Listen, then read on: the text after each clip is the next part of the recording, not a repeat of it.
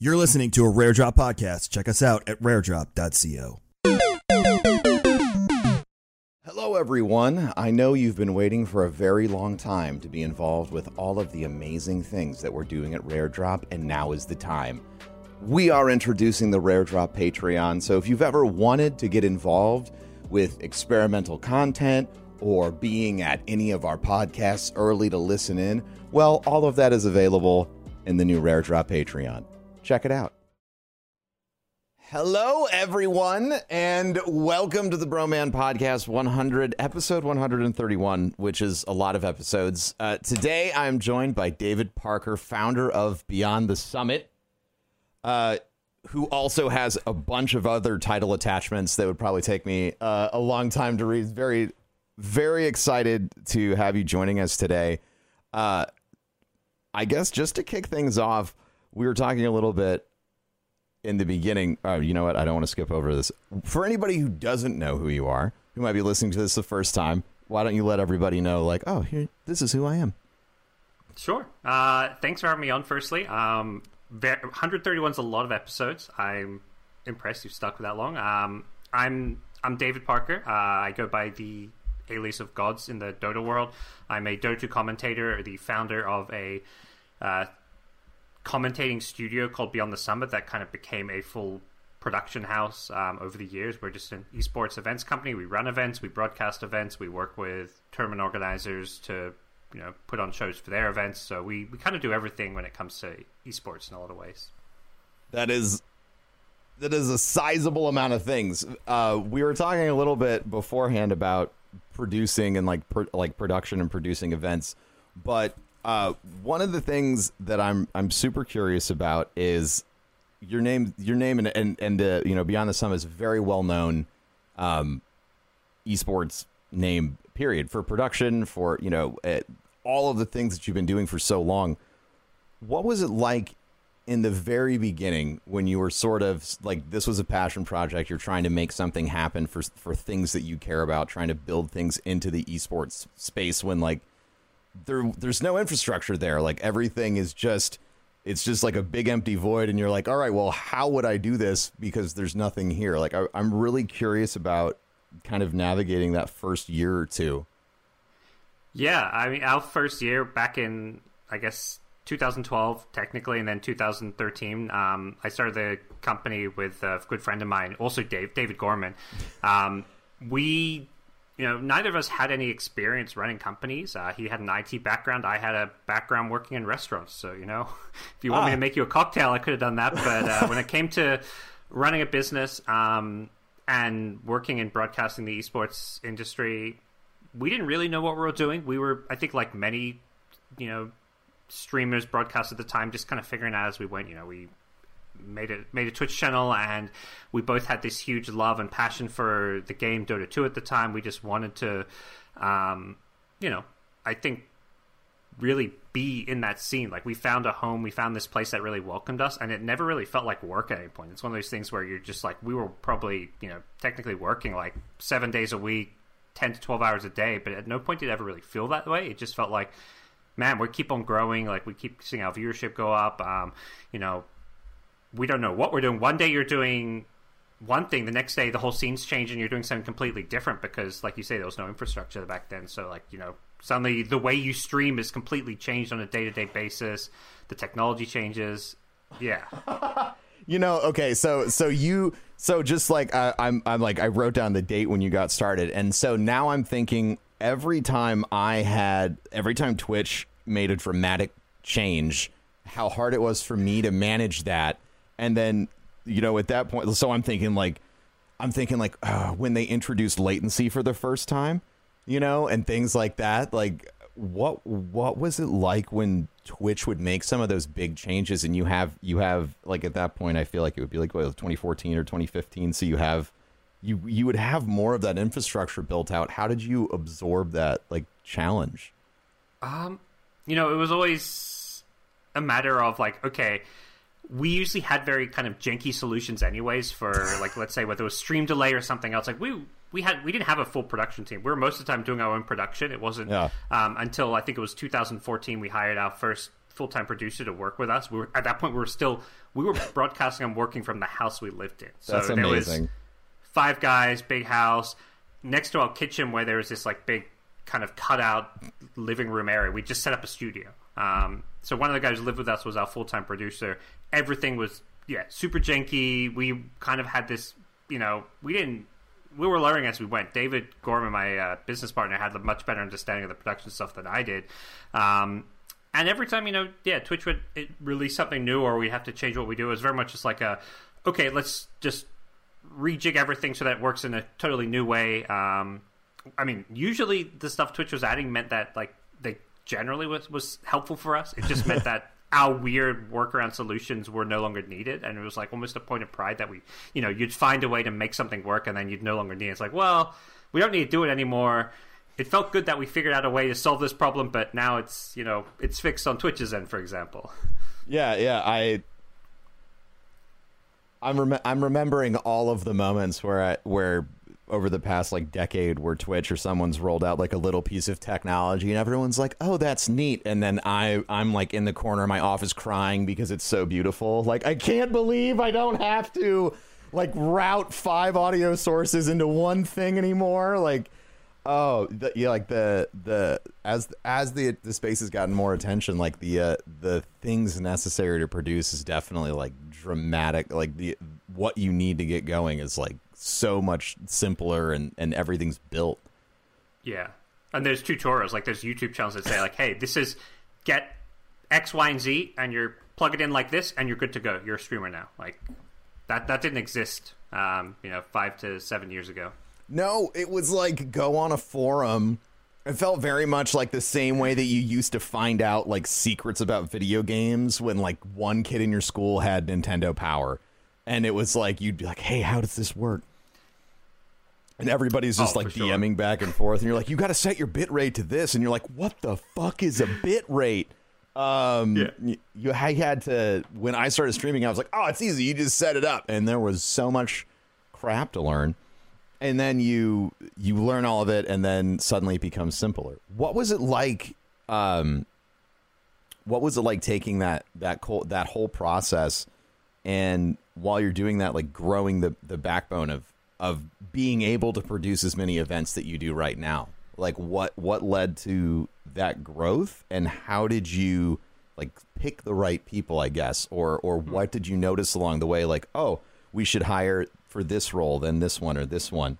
Because what we've found at rare drop is that sometimes you might expect a certain trajectory but you end up revealing like oh wow we can't go there yet we need to we need to like stop here and here first so like what what was that process like Yeah, um, no, that's a great question. And I think our experience sounds very similar to what you had at Rare Drop, where we, we didn't, when we started the company, it was very much just about being a one game commentating studio. Um, we were just focused on the one game, Dota 2. Um, we were not so much focused on running our own events even we were more a you know a broadcast partner for events that were running in asia in uh, eastern europe where they did they weren't english speaking tournament organizers so they needed an english partner so they would come to us to provide the english broadcast but you know i think over time we realized like the real i think long term goal for us was to be able to run our own events. We thought we could run better events, or at least events that engage fans better. That was kind of how we came up with the Summit series, which is like where we put all the brought all the players into our house, ran a tournament from our house. Now it's kind of our studio with that kind of house vibe to it. Um, and I think where we learned is that you know running events and creating new unique content like that was like one of the most exciting, thrilling things for us. So we learned to kind of slowly grow and kind of transition away from being this casting studio townhouse like when we were like a small company with five to six people most of that was just broadcasting talent. Nowadays we have around 25 to 30 people. Almost none of the basically only a couple of our full-time staff are doing any broad on on air broadcasting work. Most of the people are doing behind the scenes work with production with creative content uh, project management graphics etc so um, we really pivoted into becoming this uh, production house running the events. Um, and a big part of it is kind of what you mentioned where it's about hiring the right people um, having you know, we were a small company. We couldn't afford to go out and like hire the best, you know, production manager who's worked on these crazy big TV shows out there and commands some, you know, crazy, you know, big six figure salary. We're, you know, we're a small esports company that had four or five employees at the time. So we're just hiring the right people who we knew who would work hard, who were willing to learn with us. Um, and who really you know stuck around and helped grow the company. That was, I mean, that, that's always been the big thing. I think what we do is something that anyone can do. The reason we're successful, I think, is the people. I think the people our company is where the real value with BTS is. Um, and that, I mean, there's no like for us, the secret sauce is just having the right people um, around you. I that was a that was such a good answer. Um, it it really is. You know, I find it to be super fun when you look at it like yeah, like you have this obvious challenge of, boy, I wish I could hire the perfect person for this job, but there's just, you know, there's just no way it can happen. But then finding, you know, talented, passionate people who are also like, I know I can do this, but I may not have, you know, this, you know, giant production, you know, resume behind it because you can you could see other things. And one of the one of the things that I've really enjoyed um especially when you're talking about creative, which so much creative has to go into any event. And I, w- I would love to talk about that next. Um, but especially when it comes to creative, finding people that that really are a part of the space that are kind of looking for more, that are looking to to to set it, you know, set out and say like, I want to try and do this because there's so much that just didn't exist before.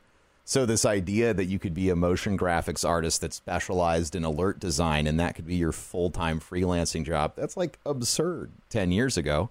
Uh, but now everybody needs to hire that guy uh, uh, or or girl, and we need you know you need full suites of people that can do graphic design, motion graphic design, and then like even I mean when it comes to live events, like building out booths and planning that stuff. So, um, going further into the creative side, how how shocking was it for you when you went in to do like the first full production of an event when you were like, "Oh my god, I have to make so much stuff." Uh, or was that like baked um, in in a slow was it like a slow cook on that where you're like it's warm in here but we're used to it I no, it was. I think it was. I mean, it was basically the night before. I think we were just totally in over our heads. Um, mm. Back in 2014, we ran our first live event where you know we're flying in. T- this is the first Dota Summit we ran. So we flew in. I think it was six teams from around the world. Um, you know, one one or two from China, one from Europe, a couple from America. Just teams from all over. They've been playing, you know, big tournaments that like ESL's DreamHacks have run, you know, for the most part, pretty polished events in, in, front of fans and all that. So, you know, they have a certain expectation for quality events. And we had no idea what the hell we were doing. um, you know, we were just like, we, we, do productions all the time from our studio. What's the difference? We'll just, you know, we empty out, we, we basically create these playing booths, which are our bedrooms. Um, I mean, that's, that's, that was the, that, that part was fine. But the technical stuff and setting everything up in time, being ready for an event, plus all the shit that goes wrong that you know, we're like we've done thousands of broadcasts. It goes smoothly. Live events, it never goes smoothly. Um, so night before, I think I had one or two hours of sleep.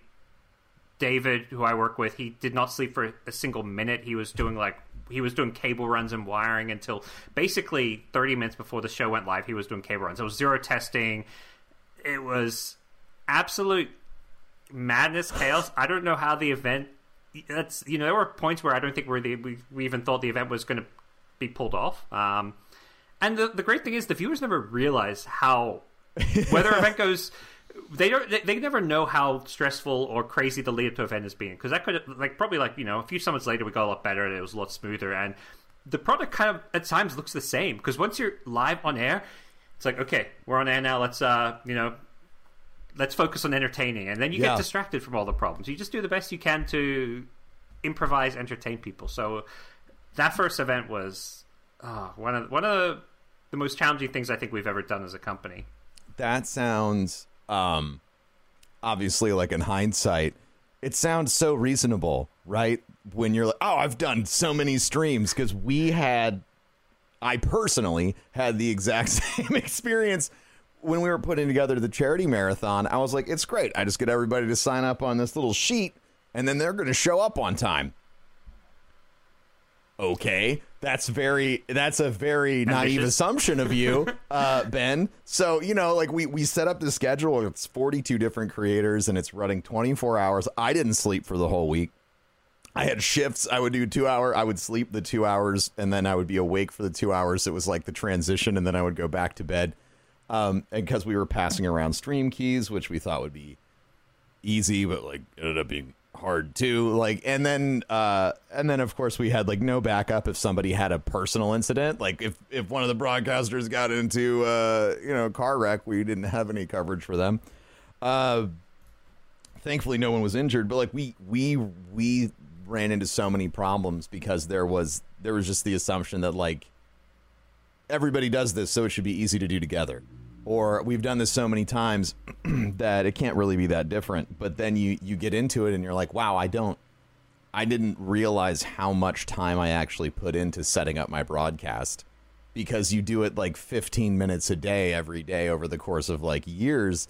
So going up from scratch is like it's nuts. And uh and that and that doesn't even include trying and that's just on the personal streamer side right? Like that doesn't include trying to like incorporate a brand into all of that.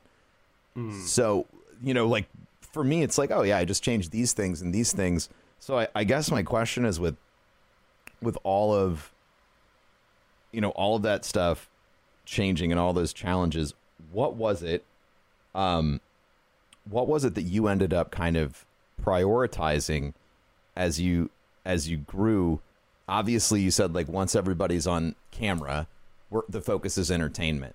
But uh, and I, I totally understand that right? Like every technical problem becomes a joke. Like i could once you're live right? Like once you're live it doesn't matter.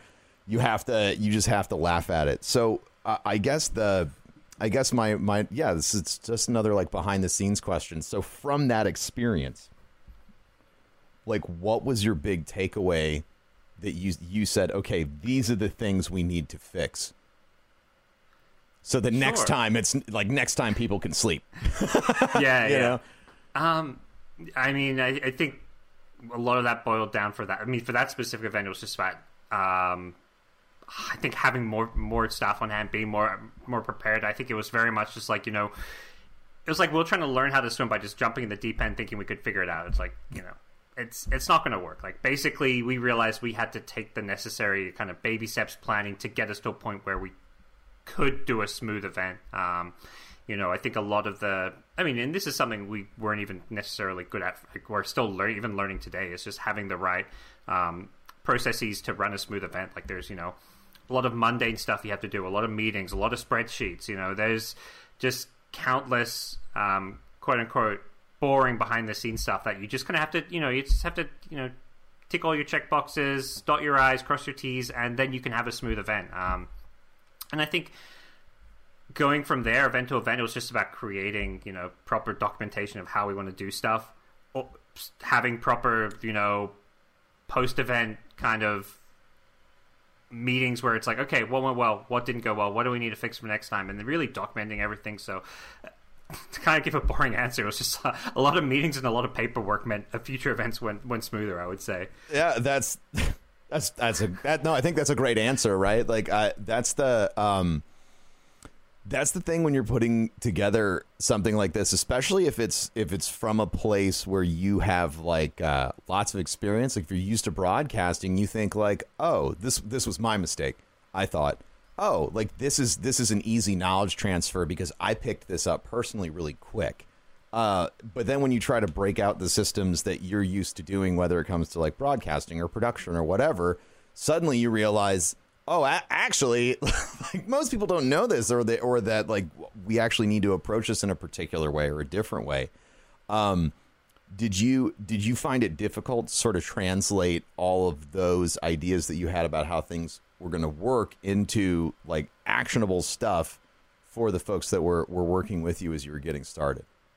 Um, I difficult maybe just because we didn't have all the knowledge and you know experience or education we needed, but I don't think it ever felt like you know we met ro- met roadblocks that we could get past because I think generally we were so passionate and sure about our ideas that we're, we were willing to find ways to make you know whether it was a content piece or just a broadcasts in general work the way we wanted to work. Like we had this very specific idea for what we thought would make the most entertaining broadcast for viewers, for um, a community where we, you know, the whole idea of not having them, the players playing in front of a crowd, but putting them in this kind of, you know, homey environment where they can show their personalities. They were the ones often commentating. Would put them on the on the stream to showcase their personalities, and you know, we believed in this idea that this was a totally unique, different way to do a broadcast. That we were going to find a way to make it work. Um, I think you know some of the technical and event related obstacles we've met, we it was more about you know well we we're, we were always going to just keep pushing forward and finding a way to make it work you know regardless of um,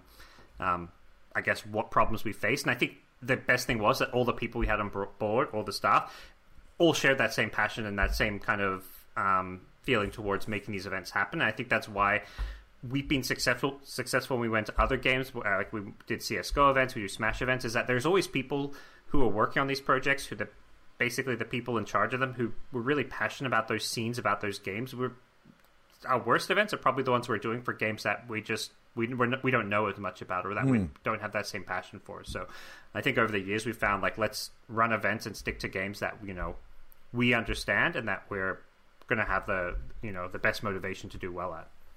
The game the game knowledge has so much to do with how you produce an event. Um like it yeah. It's such it's such a I'm so glad that you highlighted that because when when you do something in one space for a lot you just kind of you have these assumptions that it'll be easy to transfer knowledge out but there's uh, and we've been learning this recently as we're doing some more production for like uh, ENHL events and and a lot more like sports sim events is that you want to present that game, that information, those broadcasters, the dialogue about the game. Like, when do you jump in with commentary? Like, everything is so different based off of how the game flows naturally. Um, and then, especially, uh, you know, when they're when you're playing in games or if there's competitions and there's you know no spectator mode or there's no other ways to sort of like sit back and really observe the whole scene, you have to invent a way to try and keep yeah. people informed, and it can be it can be super difficult what what would you say um, as you were finding a way through all of this like what I have so many questions but I'm trying to I'm trying to focus this into like one one singular point so when you were find when you were finding a way forward and you were starting to produce events with with different communities that you weren't you're like okay this is new for me or that's new for me. What what was it about those communities that made you feel like yes like this is a this is a great group of people to work with? You know because i'm i'm sure you had a a gargantuan number of emails like hey will you produce our event? Because once people see that you're an expert at something they they really want you to be involved. So i'm i'm curious what led to you know you picking the communities that you ended up working with especially in the beginning because i know sure. that those first choices are so crucial um, to the evolution of your company, right? Yeah. So the yeah the first game we went into um, from Dota was was Super Smash Brothers, and um, I think you know I've always been a Dota guy, but to this day, like I think Smash is one of the best communities out there. It is just so and just an amazing game in esports. I've never really touch the game. I just watch it and follow the scene, but there's so many great personalities, and the community itself was, um, you know, I think in general, most new communities we went into, especially you know before Smash being our first one, they were very you know unsure about who we were, whether we were just you know someone coming in trying to make some money off the scene, um, or you know having bad intentions, whatever it may be. There's a lot of bad actors in the, the gaming and esports space, and people are very aware of that and question any kind of newcomers often. So we kind of had to prove ourselves there. Uh, I think it helped. We had multiple people on our team at that point who were really big into the Smash scene, who knew the players, who knew the scene, um, who knew which people to talk to to you know whether it was just run or admin a tournament. Um, and I think the biggest thing was like you run that first event and do something they've never seen before, and their the response you get from the Smash community was just like, you know, holy shit, this like what we've been missing out. Like where you know, obviously this is not to you know talk i mean talk ourselves up too much and talk down the other tiers i think other tiers were doing something absolutely essential and you know, running what was considered what a Smash event should be. You know, you have these big convention halls, you get a bunch of players in, you you know, your Evo style events, which are absolutely huge, massive tournaments. That you know, they're your Super Bowls of Smash, for example. But what we did was we really pushed the players and the personalities to a whole new level. We you know created this entirely unique um, way of showing Smash players. Um, we really highlighted their personalities, and the community response to that was just like so positive, so supportive, and I think that's something that made it incredibly rewarding for us because I think the more you run events, the more longer you stay in one community, you know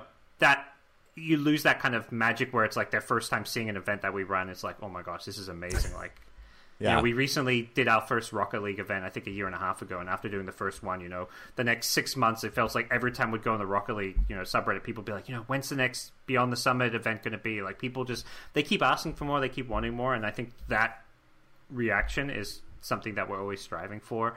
Um, and the way, I think the you know the key where we found a lot of success is just we we don't come into a scene thinking we know better than them or that we're you know we're going to do things our way and it's going to be better than the events you have. It's very much like we work with the community. I think that's a mistake that other TOs make that you know we've kind of learned from is that involve the community, involve community figures. Like every time we go into a new game, new scene, we'll, we spend weeks and weeks, sometimes months, just researching the scene, figuring out you know who are the commentators for this game, who are the content, who are the content creators, who are the players, the teams, which people should we talk to about like let's say we wanted to create a funny skit around the game or some personalities like who should we talk to? Who do we basically we, we end up outsourcing a lot of the stuff we want to do for a new game because we just figure and assume people in that scene they know that scene better than we do so we're never going to come in and just assume we know everything and we can do everything better. We you know we bring our experience our production expertise our ability to pull off you know pull off a smooth event but all the actual like creative and like the real juice and the the meat of the show come from the scene itself.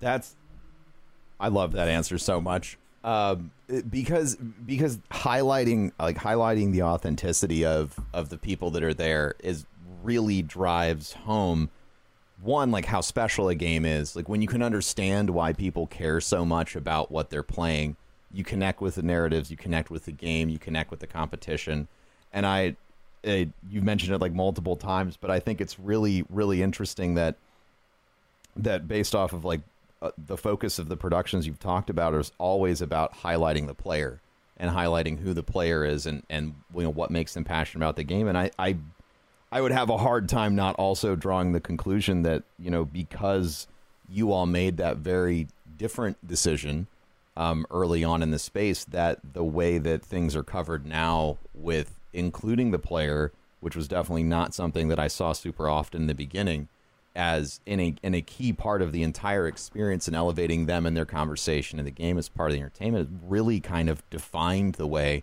people approach stuff now. I mean, it seems like it's the default, but but it was an active choice that you were making. Yeah, I think the uniqueness of what we're doing has definitely become, like you say, more common stay now. Like you see a lot of teams put a lot more effort into creating content around their players. I think five, six years ago, part of why in Dota, Smash, CS we were so successful is because teams did a very um, poor job at marketing their players at times. They didn't create content around them. They didn't kind of highlight them as much. It was more about the team identity. So, mm. I, yeah, I totally agree with what you're saying that it's become so much more commonplace. And, you know, I, am sure that was partly influenced by the way we, we ran our events and created content around these players. Yeah, I mean that's uh, just just uh, just seeing uh, folks talk in chat and and conversations that I've heard from your events. Like you have created iconic moments, like going back such a long time, and people are still like, "Oh no, that was the best thing I ever saw," or like, "This is my favorite moment from from esports." So it's it, it is it's really it's really interesting that that that drive to connect and feature the people that are super passionate about things ended up being such a it's like such a like a core value of of of what you all did in the beginning and i think it's yeah like it's def- a lot of people now make tons of content around it. I forgot about that. I forgot that esports teams and stuff it used to just be like don't say your name. Like you're like you know like you're repping this team. Um yeah. and now and now it's like this every every every player needs to be this uh, their own multimedia experience and and empire on and of them in and of themselves, which leads me to uh, another question as as the environment and the distribution of this content's kind of evolved and it's evolved a lot over 7 years um w- like what I guess I have two questions. One, we've all done it. Like which platform were you like this is going to this is going to be great and then you're like oh crap because we I've definitely, you know, devoted too much time to like Vine uh, or something that disappears. Uh, so I'm curious if you if there was any any experiences like that because I think it's it's fun to learn and laugh, but also you know going forward, what, like when you look at things like TikTok, when when Instagram first started becoming super important for for people to distribute content in gaming, which like when I started streaming, I I was like, oh yeah, I'm gonna do an Instagram, and everyone's like, you're an idiot, don't do that. You know, gaming doesn't work there. You know, and now it's essential. TikTok's essential, and and even LinkedIn in some places is incredibly essential, even if you're a broadcaster. So, like, what what's been the guiding principle for you all when it comes to approaching newer forms of media? and things like that. Okay. Um, the first part of the question, yeah, I probably got a couple. One, one's one's a platform and one's a, a game title. Um, okay. which is kind of different. But as soon as you talk about thinking something's going to be big and then it flopping, the first thing that comes to mind, I think, for most of our company is going to be um, Artifact. Um, oh, I don't know how, if you're familiar with that. I have not heard game. that name in a long time. Yeah, we were we were all we thought Artifact was going to be huge. You know, it's like Valve was putting out a game. You know, Valve they release quality products, and I think to give credit to Valve, Artifact was a quality product. They just didn't market it well. Um, they had a really bad um, economic model within the game that basically pushed away a lot of players. But you know, we we were thinking Artifact was going to be our next big game title Beyond the Summit. You know, we hired a empl- we hired a new employee whose job was just to be an Artifact project manager. His entire job was to basically produce artifact events, um, be a content creator, and be a um, behind the scenes producer for artifact events. And um, after six months, we basically had to, unfortunately, just stop doing anything artifact because the game just completely flopped. We, you know, we were so wow. sure that being a Valve title and after all the you know success Valve had seen with Dota and CS:GO, that this would just be, you know, another. Even if it did, wasn't a home run, we just figured, you know, it's going to have a scene. It's going to be successful, and unfortunately, it just wasn't. So so first of all that's awesome. And like thank you yeah. for sharing that. Like that's like you know it's tough. It's i think i think sometimes it's tough to admit like when like you hired for that position like that's that's like a really heavy level of investment. And i think that it's really yeah i completely forgot about artifact but it's like the most reasonable thing in the world right? Like valve's making this they made everything else. It makes sense. There's going to be a community there. You know we've definitely we've definitely tried tried that with some charity stuff like oh man this event will be great. Everyone will everyone will get on board and think it's fun and like no one shows up. And you're like oh yeah. crap. Like what did i do? Um but but yeah so i definitely man that's that's tough. So what do you what do you do after a moment like that? Like was it was it just like ouch or was was there like a moment where you felt like you needed to scrutinize your processes no, I think I mean even today I don't think there is any regrets about it. I think it was a great learning experience. It it allowed us we basically created a new process like how do we get into a completely new game? Because before that all the games we'd kind of gone into were already established esports. So it was yeah. very much a what do we do for a new game title? And where, you know, what is our place in a a scene that's just developing from nothing? And I think that was um, a challenge for us. It was something we learned from. I think we've always had our most successful events when there's already an established scene because I think we rely on there being some already established teams, personalities, content creators to work with, and you know that didn't really exist so much in Artifact. There was obviously a card game community, a lot of whom were optimistic and you know trying to come over to Artifact. So, um, you know, I think at the time we, we kind of knew it was a risk, and we had we basically set this kind of six month window to kind of reevaluate: is this successful? Do we want to keep going? And that was when it was just like you know it's not going to work out for us. So um, I don't think there was any regrets about it. I was just that's awesome. Very much a you know live and learn. I mean, we, we I think if new games come out that we're kind of gung ho about, that we we're, we're, passionate about, that really wouldn't work, and we'll probably make the same decision and take it take another risk again. It hasn't really put us off trying new things or anything like that. That's like my favorite answer of all time. Um, like everything you just Good, said, you. like I, I, love that. No, it's it's so important to frame like things that don't go the way that you expect as an opportunity to learn and not necessarily like good or bad or or something that you should regret sometimes it's just like well, it didn't work it's everything everything you just said was amazing uh so, but i didn't i i definitely am still curious i didn't want to lose this because Oh yeah. yeah. So when it comes to new forms of media, like like for example, and this is I think the most obvious visual challenge, like when vertical video started to become a really primary and necessary part of everybody's distribution process, and most of what we do is in widescreen. You know, like like those sort of changes. What was your approach for that? Yeah, um, I think for us, hmm. That's a good. I mean, it's a good question. I don't know if I have an easy, immediate answer for. it. I'm trying to think. I mean, I think generally with any new technology or you know expectation from viewers, whatever it may be, um, when something changes about the way people want you to deliver your content or to produce events, it's always. I think our first questions is you know kind of like a, a why- like why should we do this? Like, what what is the reason for this? Is this going to be sticking around? Is this just like going to be a short term fad that we're going to you know invest money into some new technology to do this, or create a completely you know new workflow, and then a few weeks later it's not going to be needed? So I think for us, we're trying not to be too, I think, reactive in general when it comes to anything new that comes out. We want to kind of, I know, I think we can be at times a bit like, let's sit back, wait and see, and you know, we're not looking to be the first movers when um, you know new technology comes out or um, something changes in the scene. Um, I. Yeah, I think for us it's just like let's wait and see, do our research and see what others are doing. I think there is definitely a I think a bit of a philosophy for us that we kind of iterate on what we see other players in the scene are doing and try and you know do something that we see Yeah. other people being successful with and do it maybe in a in our own unique voice. Like we put, want to put our voice onto um, something other people are doing successfully and kind of iterate on that.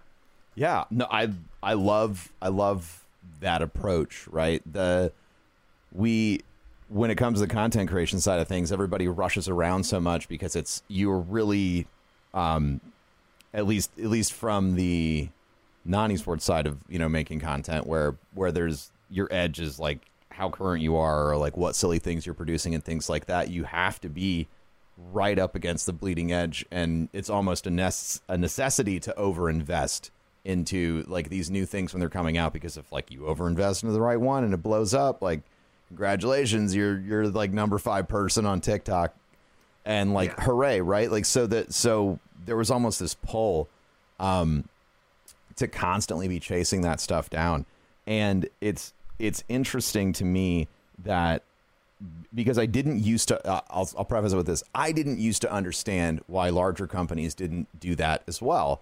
Now uh, that we've grown our company, and I, I begin to realize, you know, how many hands have to touch something before like it goes out the door, or if you're trying to produce high quality media, like when it's you in your room, super easy. You know your process, you know what you're doing, you can crank that out, whatever but once you start including like multiple individuals that are doing editing or you know gathering stats or doing copywriting and things like that you can't really say okay everybody guess what we're gonna we're just gonna start doing all of this on five new platforms that you have never heard about and we need our first post going out tomorrow like that won't happen Yeah.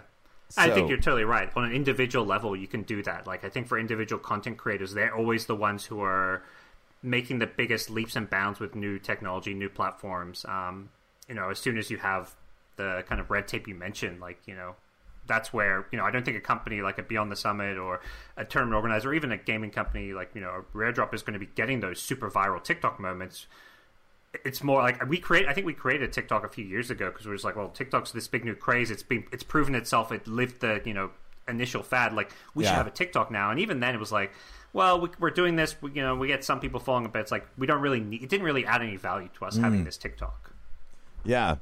That's the other that's the other big question is what does this add additional value like on a company level, which is like and then that really depends on like what you consider a great ROI for everybody's time, right? Like more attention might be perfect for one thing but not necessarily the best thing um, for another when you're like, you know, oh no, we need to sell, you know, tickets for this. Uh, that's yeah, yeah. No, I really, I just I love your perspective on things, man. It's it's really really awesome. Uh, so maybe outdated. I know coming I from a esports side compared to the gaming streamer, you know, where Hmm. like I feel like a boomer at times. Where everyone, you know, I see all these young Twitch streamers. They like, Uh. you know, they're on their TikToks and all the new platforms. I'm like, like you know, I'm we're, we just use Twitter. we're with Twitter. Yeah, that's like I- the only platform we're active on.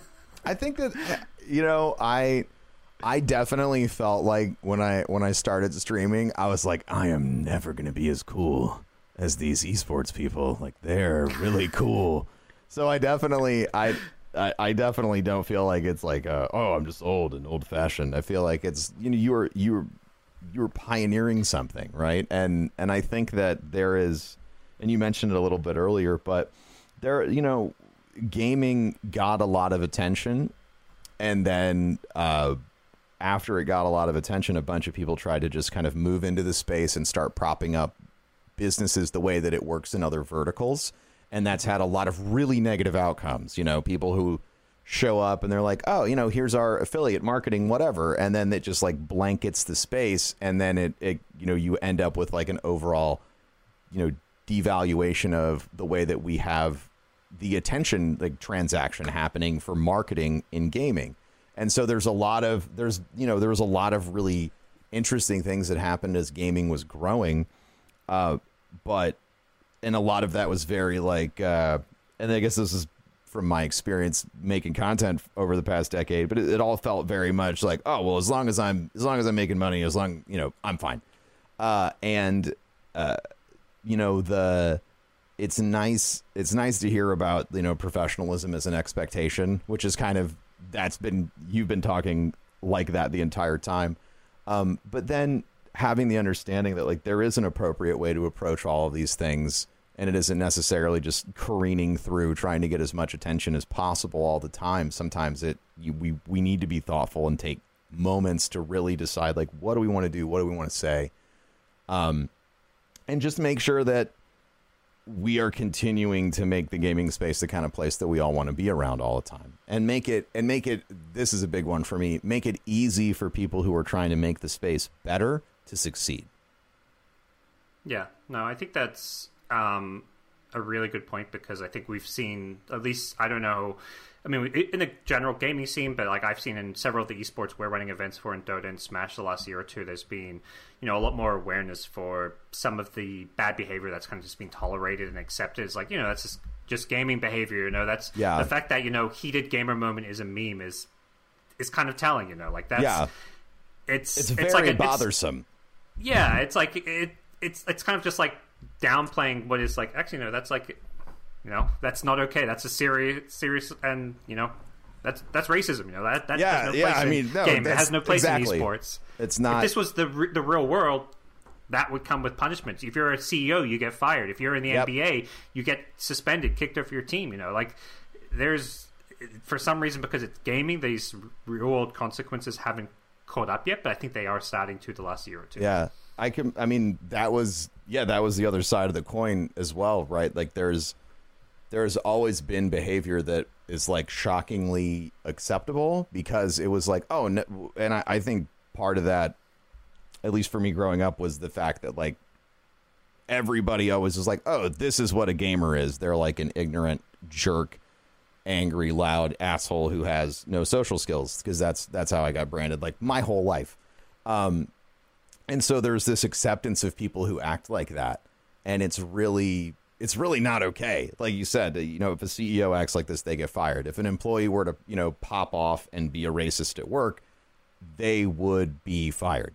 You know, there's not there's not like a second there's not a second chance in the real world. And I, I, I hope going forward that, that the gaming world and the real world on a professional level start to resonate a lot better because uh, it's it is especially now that we're working more with people outside of the space it is it is uh is jarring at times the uh the the communication that you can be having with a, an outside organization and then you you start to communicate inside the gaming space about one thing or another and you're like what the fuck? Like that's an you sent that email? That you sent that email. Like you know like like uh sometimes sometimes you you yeah like it's it's tough. So it's it's for me it's very heartening to hear um, that as you all were growing that that that focus on professionalism and making sure that you're doing right by the people that you're working with by the communities that you're working with and making sure that you're you're running events that everyone can be proud of is it's like a really big deal. Um, because there were a lot of other folks that didn't try to do things that way. Um, maybe not necessarily with events, but when it comes to when it comes to the gaming space, it was just sort of like, oh, I'll just do whatever I want, um, because there's a different set of rules here on the internet. Um, so yeah, I don't know. Thank you for Oh. being for being like that. Um, you know, your entire career and with what I mean, I mean, I also say to be I, to be fair and to not misrepresent who we are and what we've done. We we've never been perfect as well. I think we've made a lot of mistakes in this space, and we've let a lot of bad behavior. Like we would never engage in or be like a kind of a source of it, but Hmm. often we kind of ignored it for this, you know, the sake of you know we just want to put the best content out there. So we, I think it's more been a recent thing for us that we feel, you know, enough is enough. Um, which is okay. Maybe that's probably a bad way of phrasing it, but I think there's been times where we were passive bystanders. Um, especially Yeah. the Dota scene is a very toxic community. Um, it has a pretty bad reputation, um, and I think that's something where you know we've been at fault for not, you know, standing up and doing the right thing in the past. So I, I do feel like, you know. It, what what you're how you're describing us, Yeah. it hasn't always been the case. certainly well i yeah i i i believe all of us have have absolutely made have room to improve and i think we've all made mistakes or stood by um, when we shouldn't have i'm definitely guilty of that personally myself um, but i do think that it's important i think it's important to highlight when when the goal is to continuously improve along that line and and the ability to say something like you just said that like I wish we would have spoken out sooner or clearly we, sh- we should have participated in these things a different way.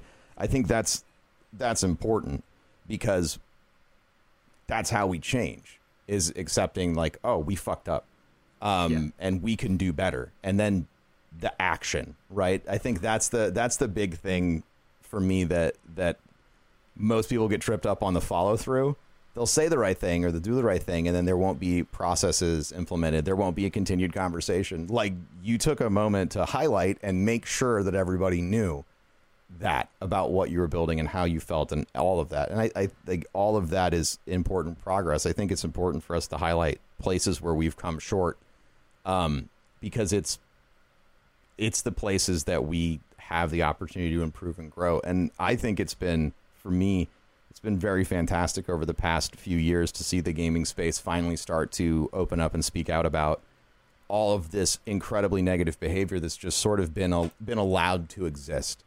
Um, Especially now, um, when uh, you know the whole world's a mess, and many of us are trapped inside uh, or you know staying inside to, to keep ourselves and others safe would be a better way to put it the um the immense value of of treating each other with decency online has never really been so much more obviously needed.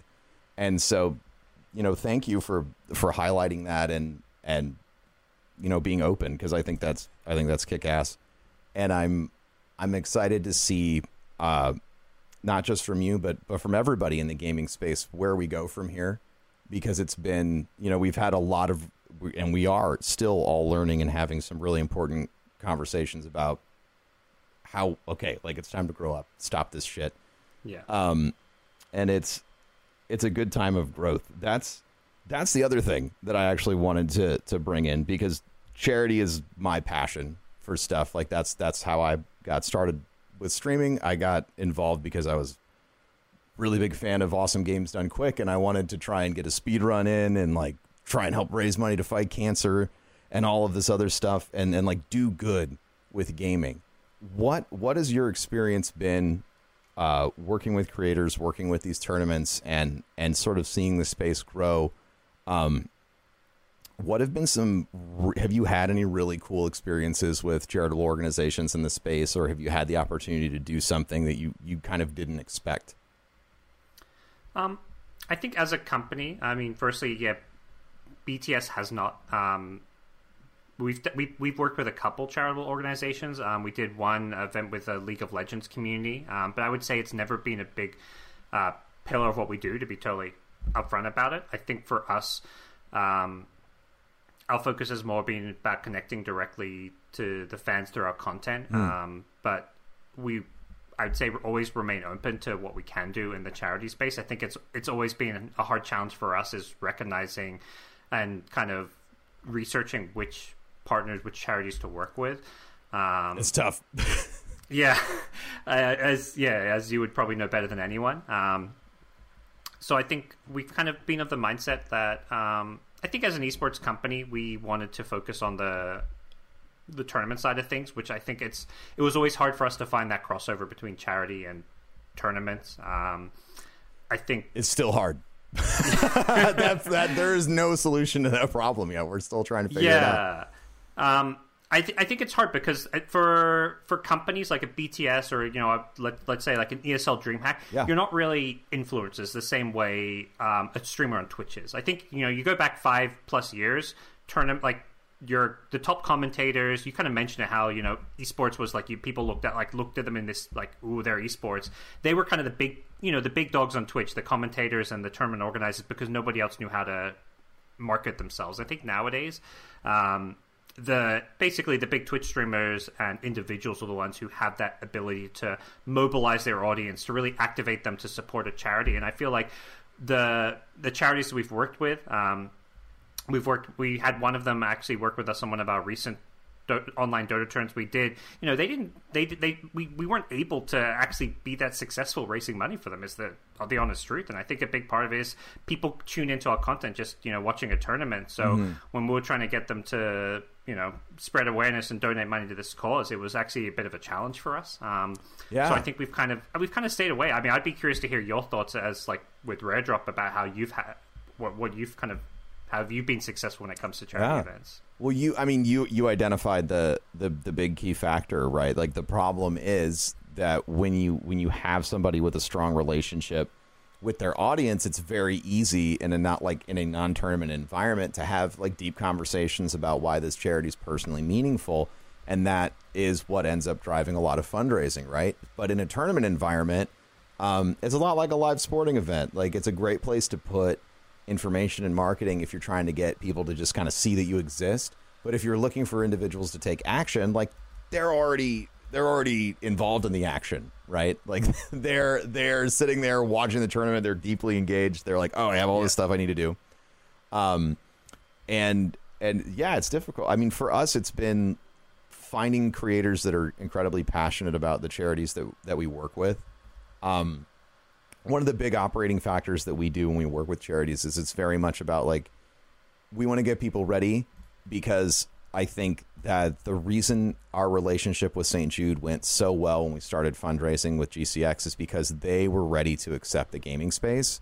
So like they were already they were already working with like Tiltify. They you know they already had a charity partner. They were they were set up. They they knew the space. They had the systems, and so it was really just kind of plugging in and learning together about like how we can make this better. But if you're coming in as an organization that knows nothing, there's so much stuff that you have to do before it is like okay, let's talk to content creators.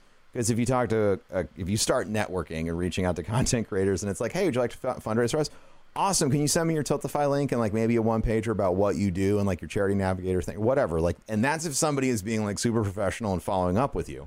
Um, but if you don't have those things, like it's no dice. Like you can't, you can't operate. Like you can't expect a broadcaster to just kind of do all of the hard work for you, like set up your alerts, set up your Tiltify, page, and all this other stuff. Let alone rebrand and recontextualize whatever your message might be into you know the right format for this new audience that you're talking to so so for us it's very much about finding helping the charities be ready. So getting them set up getting them like branding and assets and educating them about like milestones and incentives and things like that.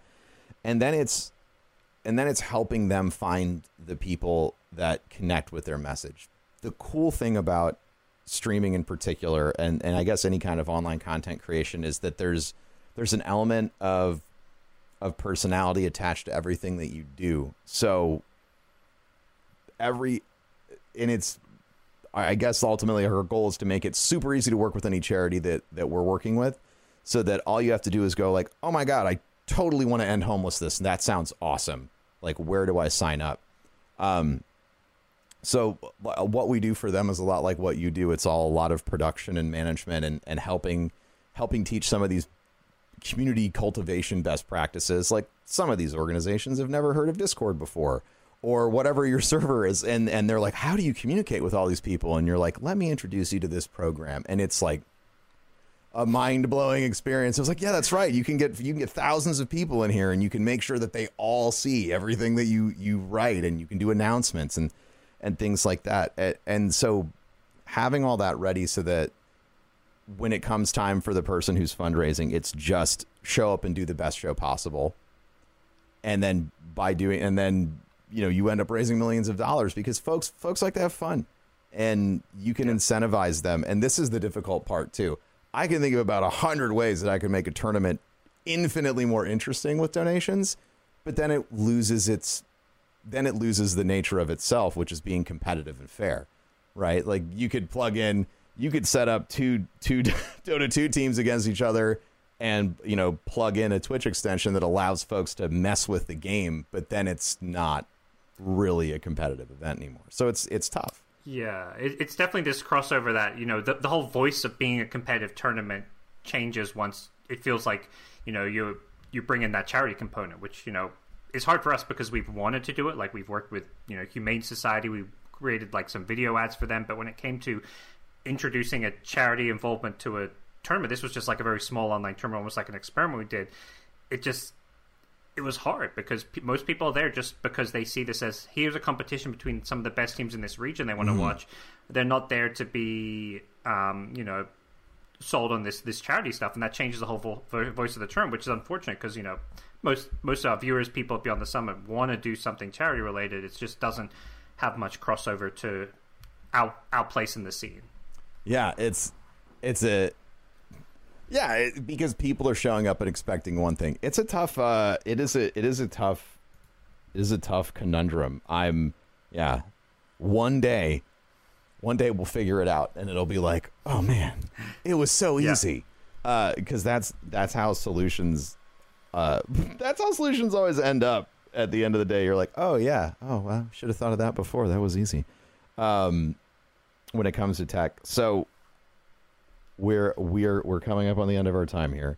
So I just sort of wanted to I wanted to ask you like one one more question, and that would be uh, for anybody who's looking to get into any of it that you does, whether would any of this that you do. So whether that's you know commentating, whether that's event production, or any of the things that are that are sort of attached to that. You know, what was your journey like to all of those things?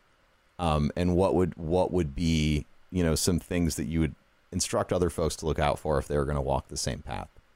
Sure. Yeah i think i mean my, my journey is probably very different to what it, i think journey is today just because of how the scene has probably changed in the last seven eight years but i think the biggest thing i still whenever talking to someone who wants to get into gaming esports um, whether it's commentating or production behind the scenes work is um, you know understanding that it's not something that's going to be super, super glamorous from the outside. Thinking, you know, hearing, "Oh, you work in gaming, that's amazing." It's you know, it's it's hard work. It's a lot of hours. Um, there is an element of, you know, sometimes needing to grind. But as far as making yourself um, skilled and talented, someone that people want to work with, it's just I would say figuring out kind of what your niche is going to be because I think um, a lot of people just have this idea I want to work in gaming. Well, it's like, well, what do you want to do? Um, because the skills you need to do, let's say, content video editing, um, is very different to what you need to do if you want to be a streamer, if you want to be a broadcaster, um, compared to if you want to be working in like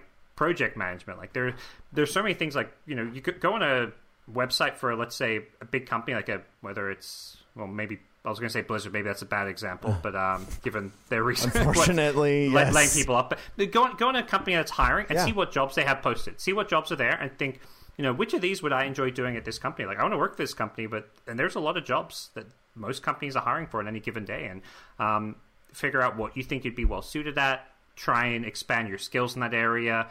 Understand how these companies work as far as which teams and what you know kind of structure is there. Um, I think for the most part, that's probably the best thing anyone could do is just understand how these companies operate, what their needs are, what they're looking to hire for, um, and trying to learn and pick up those skills. That was such good advice. that was, I mean, that's that's really like that's that's really solid. There's so many places to plug into the gaming space now that like it's it really is like go to the job board and see like which one of these these infinite things you need to specialize in to get your your ticket through the door. Yeah. Because even even on the content creation side, most folks that I chat with, everybody started with like one game, one community, or like one message board about like one game or game type and then from from that like really deep knowledge the you know they garnered the attention when they started streaming or making YouTube content that got them them started so finding that place where you really succeed is is like super key and I really appreciate that um thank you so much for for joining me today and and taking some time out of your your busy schedule to to talk about putting together events and and uh, you know what it was like building a company that was unique and some one of the first of its kind um, in this space. I I've certainly learned a lot, and it's been uh, it's been incredible chatting with you. Do you? Uh, this is the moment in the show where if you have anything going on that you are looking to promote or advocate for, or talk about whatever you want, uh, the the floor is yours, and then I will uh, I'll I'll bring us on home. Oh, thank you. Um, it's been a pleasure having a chat with you, learning a bit about what you're doing over there with Rare Drop and um, sharing some ideas. Um, nothing really to promote. I, you know, check out, I guess, Beyond the Summit on all our socials if you're interested in the events we have coming up. We run tournaments for Dota, Smash, CSGO, Rocket League, um, looking at other games. If there's games you want to see us get into, let us know. Um, and I guess related to the discussion we had today, just be kind to each other, be kind to people online, even if you don't know them. You never know what people are going through, so just, yeah, be kind to each other. Goddamn right.